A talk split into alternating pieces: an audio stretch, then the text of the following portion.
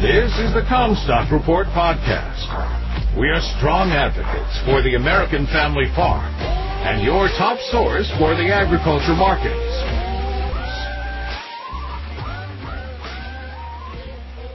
Hi everyone, this is Matthew Cruz at Commstock Investments. I am here in Des Moines, Iowa at our office, and I also have Eric Relf joining me from our main office of Royal, Iowa. How are you doing, Eric?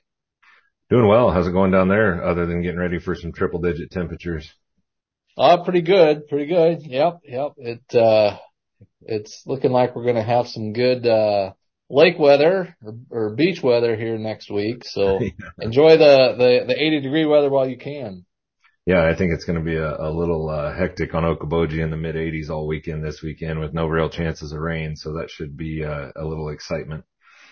Yeah, that's right. Uh, you look at the forecast, at least in our uh, neck of the woods, the next 10 days is pretty uh, empty. You know, and we're not going to see much um, rainfall relief at all. I had to go to kind of the 16 day forecast before I start to see something happening there. So around August 6th, maybe we can expect to see some moisture relief come back in. So, you know, in our specific case, I think we'll be able to get by okay.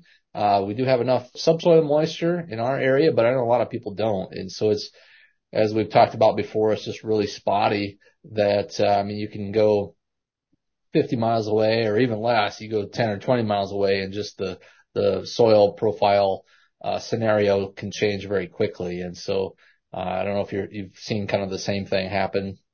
Oh yeah. Yeah. And actually, um, have a client in Larchwood, Iowa, which is northwest of here, getting closer to Sioux Falls, South Dakota, who told me, I believe it was Tuesday, it was about 73 degrees and the corn was already flashing white. Um, and he's got low tier, uh, firing going on already. So there's definitely some struggle spots out there. I got a video today from one of our clients who's seven miles from the office and and you made comment about the subsoil moisture. That's what's going to carry because he actually has a creek running through his, his cattle farm that, uh, that creek doesn't dry up very often and it's really close. He said it might be the first time in his life he's had two consecutive years where that thing goes dry and, and, uh, the video sure looked like he was within a week or two maybe without some meaningful rain. So he may get there before we get that rain if we get it because we know how reliable those forecasts are. Yeah. Well, we're obviously entering the period of time here where, uh, things get serious, right? Where the, uh, the heat picks up and the, the moisture demand starts to rise and peak and, and we're entering into pollination. And, uh, so I think that the weather now is more, more critical, right? We've been pretty fortunate to have the, the cooler days and even more cooler nights. Um, but it doesn't look like, looks like that our luck's starting to run out there. And so I see a lot of, uh, high 90 degree days coming our way here. Yeah. And triple digits once you get, I don't know if you want to say consistently south of I-80, but, but pretty much. I mean, south of I-80 across the growing region, you're going to see triple digits everywhere. Texas, Arkansas, Louisiana, Tennessee, Alabama, they've already been experiencing that relentlessly. Uh, and it's just migrating up here north. And, you know, the, the areas of lighter soil, we, you know, we talk about, okay, the subsoil moisture here will carry, but you know, this is very unique ground. It's very heavy. Carrying 11 inches of subsoil moisture is just almost unheard of across the country. So while we can say, yeah, well, that's probably going to save us here, uh, any variation in soil type or much distance from here, and that's not the case. So how widespread is that? And I think that becomes more the concern. And you know, a lot of these guys were suffering really bad when the ear size was being determined, you know, when your row counts were being determined. And, and that's something that, you know, I talked to, to one producer that he said he hadn't seen that, uh, that drought cycle, that early drought cycle when the ear size was being, uh, determined since 1988. And he said that was, uh, that was a pretty scary, yield. You know, of course, that was a different era and the yields weren't as high, but but the the reduction from APH at that time was just astronomical. And so I, I don't know if it's going to be October before we see the realities of the potential here. Yeah, and, and you were talking about different locations and where they're seeing rainfall. You know, that's another thing. I was looking at the the uh, corn production map and where most of the corn is actually raised, and so it's not necessarily equally distributed across the state, right? And so in the case of Iowa, you know, the majority of our corn is all in the northern part of Iowa, or you could even say north of I-80. And so if it rains south of I-80, it's really not doing much for the corn crop. And, and for the state of state Iowa, of, right? Yeah, yeah, in the state of Iowa, yeah. And, uh, and so, it, and it varies too. In Illinois, a lot of the, the corn is predominantly in the northern and kind of eastern regions. Not that you can't, obviously there's a lot of corn in western and central parts, but, uh, the, the, it's much more highly uh, concentrated in those northern and eastern areas. And so sure. I think that, you know, there's been a lot of rain that's come into southern Iowa, which, uh, is, you know, help the corn there, but it's not near as dense. The, the corn, um, populations there is, is what you're going to find in other areas of the state. And so I think that, a lot of times the, the, the market or the trade sees, this rainfall coming into the into the state and you know takes it as gospel that okay everything's been saved and it's gotten its rainfall but uh, that's not necessarily the case if if greater portion of the the production is located in a different area sure. So that, was just something you know that uh, made me think a little bit about uh, you know where some of these rainfall is is actually hitting. Um, you know I talked to uh, David Shively the other day who's in our office in northeast Missouri. Uh, he's only half an hour or so from the uh, western border of Illinois, and uh, they've had a really rough go of it. They planted really early, and he says that he already knows that half of their corn crop is, is won't be harvested. It's done, and uh, and so it's it's been tough, you know, and I don't know how big of an area that is. That's the question, right? Is it uh, localized enough where it's not going to have an impact on the markets? Um, but you can imagine if, if the half of his farm isn't even good enough to be harvested, the other half doesn't mean the other half is going to do 250 or 300. You know, it's, it's maybe worth to run the combine through it, but it's probably not going to produce any stellar yields either. Well, and it might be more worthwhile to run a, a, uh, silage chopper through it, you know. Yeah. Um, I, I, I don't know how, what the consistency is, but I will say that I've got a client about 250 miles south southwest of David, also in the state of Missouri, who said that half the corn around there will be left in the field and the other half will get chopped for silage. So it could be fairly widespread when you talk about that area. You know, I think the, the, all eyes, of course, are on the weather and, and, uh, you know, we do see some precipitation coming in, uh, into Illinois here in the next 10 days. It seems like it's shifted a little bit where the western part of the corn belt was getting more of the moisture and now it seems like it's leaning more towards the eastern belt, uh, going forward, which is what we've seemed like we've experienced that the last two or three years.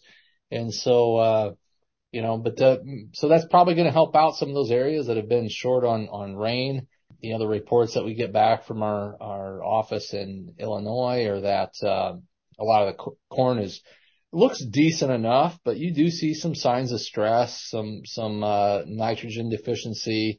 Um, you know, the, the corn is all shorter, right? Sure. Uh, yeah. You know, it's five feet tall, six feet tall. And, and, you know, we know that that's not a very good indication of a lot of times what the yield is going to be. But, uh, at the same time, it's still hard to imagine that that five foot tall corn is going to have those heavy test weights and those really, really right. big that we like to see. Right. Yeah. And, and kind of, you know, on the topic of weather, I, we also have our office in Garden City, Kansas, and that's where I'm from and have a lot of contacts there. And so I see a lot of things through social media. And I started out this morning by seeing a lot of posts about flooding basements and as I scrolled through Facebook, I started seeing more and more and more of similar type things. And I, I, saw rain gauges anywhere from three and a half to five and a half inches in Southwest Kansas over a 24 hour period. There was some severe weather mixed in with that, but then I started seeing producers down in that area posting videos of fields just completely flooded, look like lakes. So what was going to be maybe some record type production for that region based on good rainfall this year to date now a lot of those fields will be lost because they're literally underwater. So it, it's extreme, both sides, both, you know.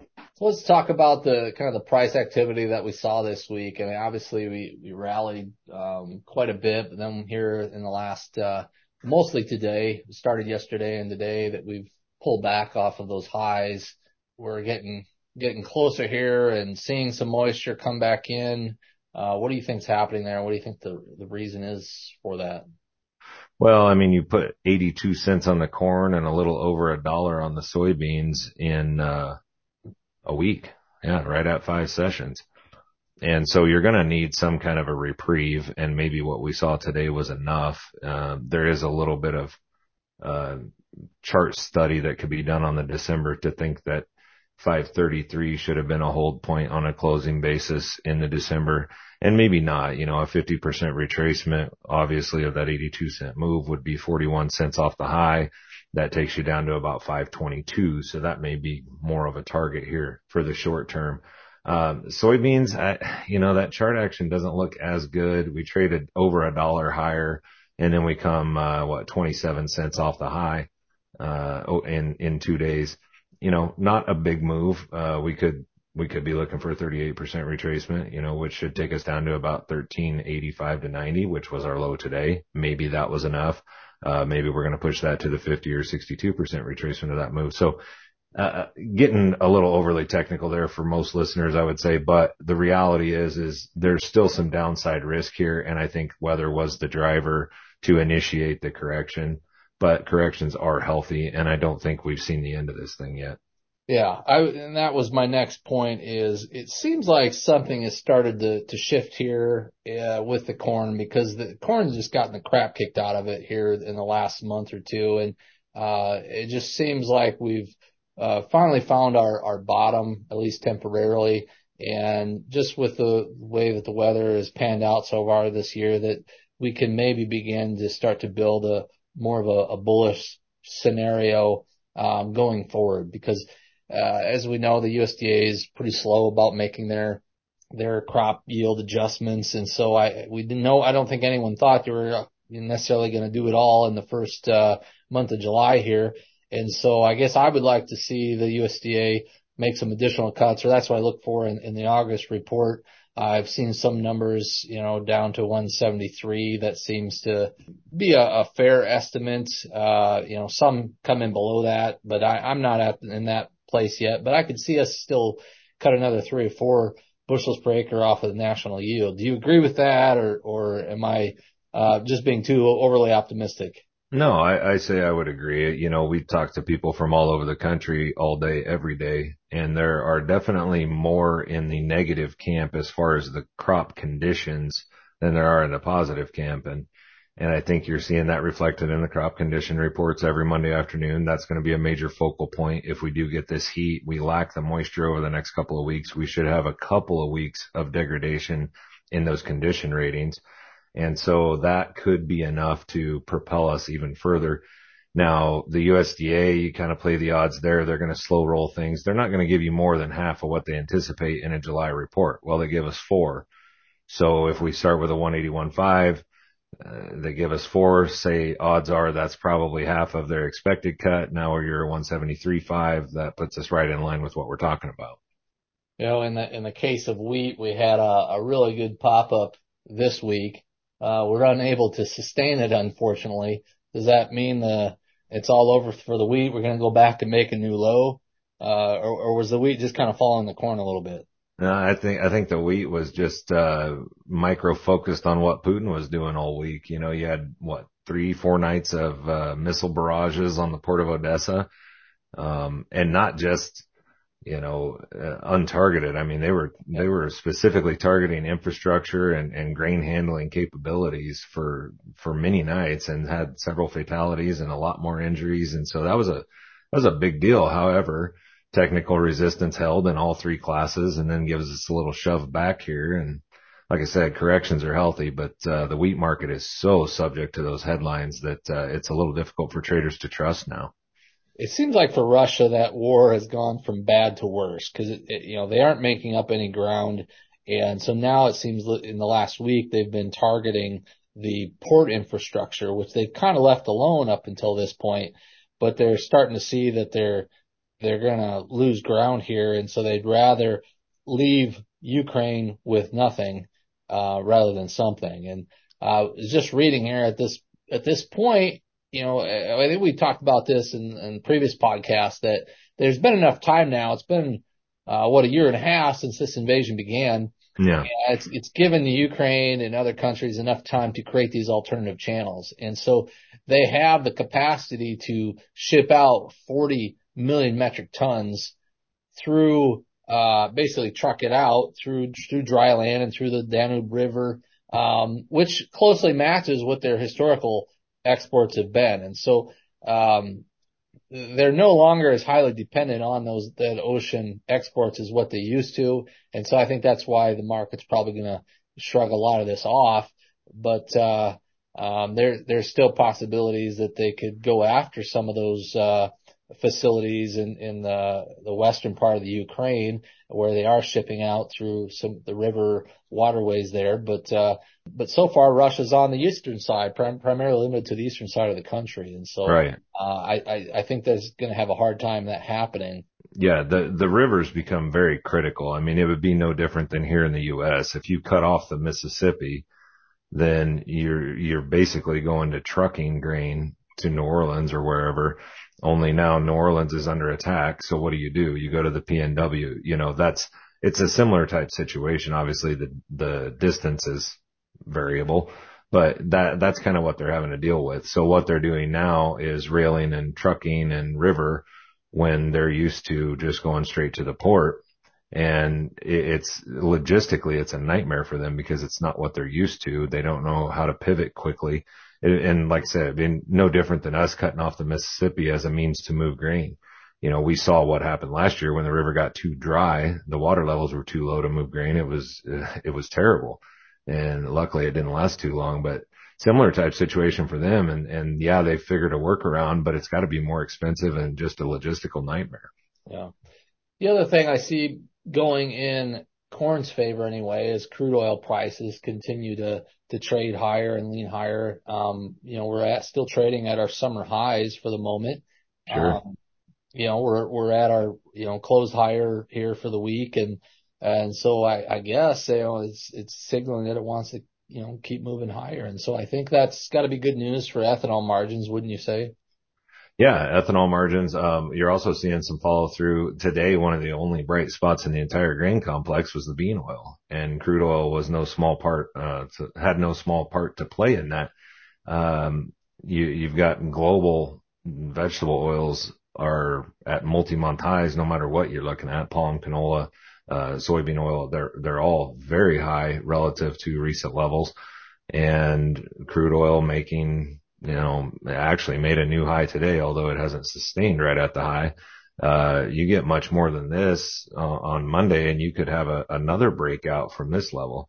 And then you're targeting low 80s, which is probably four to five dollars higher yet.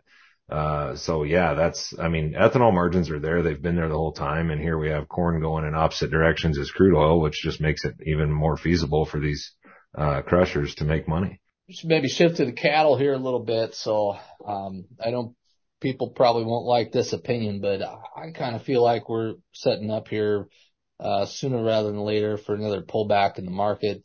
Um, you know, just the way that we've had this strong move sharply higher with the corn, I think is going to weigh on the, the feeder cattle prices.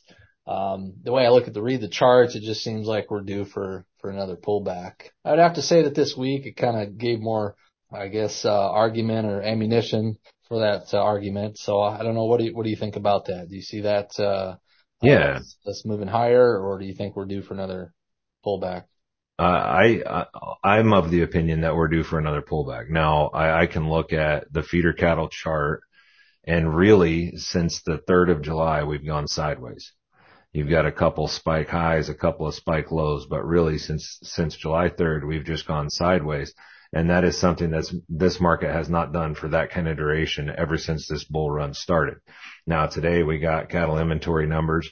They were in line with expectations. I, would say that the market was, was maybe more poised and I'm talking about market participants, not the trade guesses that we see. But I, I would say the market was maybe poised for a slightly bullish leaning report and we didn't get that. And then the cattle on feed come out and the, uh, the placement number was anything but bullish. I mean, you had a, uh, the trade looking for 98% placed and we, we come in at, I think a 103. Uh, there's just still nowhere else for these cattle to go. And so they're going to commercial feed and the numbers just keep coming. Uh, it's not backing down as far as the, those cattle coming on to feed. So this was, uh, this was maybe the data that could trigger that correction at a point where the market has some energy built up from going sideways for a couple of weeks straight. And, and that may start as early as Monday. How do the pasture improvements play into that? Cause we've seen, obviously the, a lot of these areas have seen improved rainfall here lately. So that's, uh, I haven't seen the, the pasture ratings lately. I don't know if you have, but I would think that that has improved quite a bit lately, wouldn't you say? Yeah, I think you had, uh, and I'm going back a couple months here, you had something like 70% of cattle country was in drought conditions. And today that number's at something under 40, 37 maybe. Um, so roughly half uh, of cattle, of, of the cattle country that was suffering from drought conditions is today. Yeah, that's a lot of improvement. The improvements have come in Montana, Colorado, Wyoming, Nebraska, Kansas and you've still got this massive problem in uh, Missouri leaning into Tennessee, Kentucky, and Illinois, and then all the way down into Texas, portions of Texas. Uh, the Panhandle's been touted as having some pretty significant rainfall all year, and that's true. But the Panhandle isn't the only place there's cattle in Texas by any stretch. So you you kind of you kind of rob Peter to pay Paul in a sense, and those cattle are still flooding to commercial feed. And the other thing is, is, you know, a place like Missouri, uh, highest number of cows, uh, not cattle, but cows of any state in the U.S. A lot of cow calf operators and backgrounders in the state of Missouri, and they have no hay. They have limited grass, if any, and they don't want to pay the price for corn. And they're looking at a crop that is just all but gone already. You know, switching to what's going on in South America, you know, Brazil is now, I think, over halfway through their safrinha corn harvest, which is their second crop corn and their largest corn crop. So they're coming with all sorts of private estimates on what the size of that is going to be. I think most people agree it's going to be a large crop, a good crop for them. Uh, the question is exactly how much. And so there's still a, a fairly wide range of what that's going to be. CONAB's last July estimate, I think, was at 127 million metric tons for the entire crop. Uh, there was a private estimate that I think just was released yesterday or two days ago, and uh, that was closer to 137 million metric tons, so a 10 million metric ton difference. You're talking like with 360, 370 million bushel difference there. And so, um, it looks like it's leaning towards a larger crop there. And, uh, you know, they're, they're already at the end. So there's not much that can change that now. And so with, uh, larger crop, generally are going to come larger exports as well, and it looks like they are going to surpass the the United States and and move into first place for global corn exports. Um, they're probably going to be over 2 billion bushels for exports, um, where uh, I think what was the last uh, uh, number the USDA had for the U.S. was like 1.75 around something, yeah. Yeah, mm-hmm. billion bushels. And so, um, you know, not to say that in the future that um, the U.S. can't catch back up and, and, and retake the number one spot. But, uh, that's kind of where they're at now. They're looking for record, uh, exports coming out of Brazil there. So I should mention we are also already starting to fill up for our Brazil farmland tour that we've, we've done uh, a couple of times already. We, that takes place in January. And so there's just, uh, two or three spots left on that tour. And so people seem to have enjoyed that in the past and, gone down and see these these huge uh, massive mega farms of soybeans in the Mato Grosso and and uh and we we enjoy a little bit of beach time in Rio too. Yeah, you created a monster by taking them down there. You had to start the year with a waiting list, right? Yeah. And so far, uh, everyone's made it back okay. So, uh, so, so safety isn't any, a huge We haven't lost here. any of the tour participants. So I keep thinking we're going to lose one or two. to the, to the strip in Rio? Yeah, yeah. oh. So, uh, uh, one, one question I, I have about Brazil, and, and I know you, you've got a pretty good pulse on this is, so it's South America in general. So the El Nino pattern is kind of stalling. It's not really shifting quickly. Uh, very, there's no dramatic shift here. So is like Mato Grosso do Sul, Paraná, the southern states of Brazil and going into Argentina, are they still I mean, are we expecting major improvement there? What are we seeing so far? Well, here this uh, would be our summer, be their winter season down there in the in southern part of Brazil and Argentina. They have gotten a lot of rainfall. Uh, what's come in at the end, basically, you know, it started to pick, finally pick up at their harvest. By that time, you know, their corn and soybean crops had been decimated and, and you know, were, were heavily drought impaired. Uh, right. It, it has, it's done a couple of things. I think it's helped their wheat, uh, production, their winter wheat production, um, which is fine. And it's, it's probably, uh, you know, I don't know that they have a, a very large soil, um, moisture capacity, but it's helped to fill up some of those subsoil reserves a little bit as well. Now, whether that continues on into the next planting season is another story, right? But, uh, and so what's yeah, that? La- the last few months, basically, it, we have seen improved rainfall in those areas, but it came, it was too little too late for, for the, the grain crop, put it that way. Yeah. In, in El Nino years, typically what you do see is, uh, uh, rainfall improvements in southern Brazil, uh, versus northern Brazil. And, and of course, southern Brazil is right next to Argentina, the main production regions in Argentina that we've talked about. And so, um, that's kind of what I think most people are looking for and expect to happen. But, uh, as we're seeing here in the United States, I think in the spring, everyone was looking for El Nino to show up and right away, and that didn't happen either. And so, uh, right. things, things can change. So, so, so when is the general start of that next planting season then? It depends on where you're at. Uh, I would say, you know, in, uh, you know, there, there are areas that will start in September, as early as September. I would say the, in Mato Grosso, the prime growing window is in October. That's when most of the, the planters will roll, will roll. If yep. they are able to plant in September, late September, they'll do it. You know, it's kind of like us trying to plant in April, I suppose, if we can, but it's doesn't always happen. But sure. you, you know, you'd like to. And so, but most of their production is going to get, their crops going to get planted there in, in September, or excuse me, in October. And, uh, but it, it depends, of course, across the country. It's a big country. And, and, uh, where I used to farm there in Bahia, that was more in the Northeast. And our main grow, uh, planting window was November. And so we were at least a month behind later, yeah, what, what Mato Grosso was. But, uh, most, most people, when they talk about Brazil, they're talking about Mato Grosso just because that's where so much of the production comes from. And so, yeah, you're looking, uh, for a, uh, an early start in September, but, uh, primarily they're going in October. The month of October, yeah. Month of October, okay. yeah, yeah. Cause they, they want to, they want to get done planted in October. So they're, harvesting those soybean crop in January or February and putting corn in right behind it. So, um, sure. that's their main impetus for getting an early start is to, you know, have time to, to get the, the beans out so they can put the corn in. And working around the rainy seasons, right? Yep. Yep. And you get in there fighting the rainy seasons and it's stop and go a lot of times. Sure. Um, well, any anything else for going into the weekend? What what uh, our, our listeners or traders should be looking for? Well, we're gonna have another weekend of of uh, watch the radars, watch the temperatures, see what that deferred forecast maybe more than anything looks like, and then uh, be ready for Monday afternoon crop conditions. All right. Well, thank you, everyone. Thank you, Eric. Yep, guys, have a good one. Stay safe.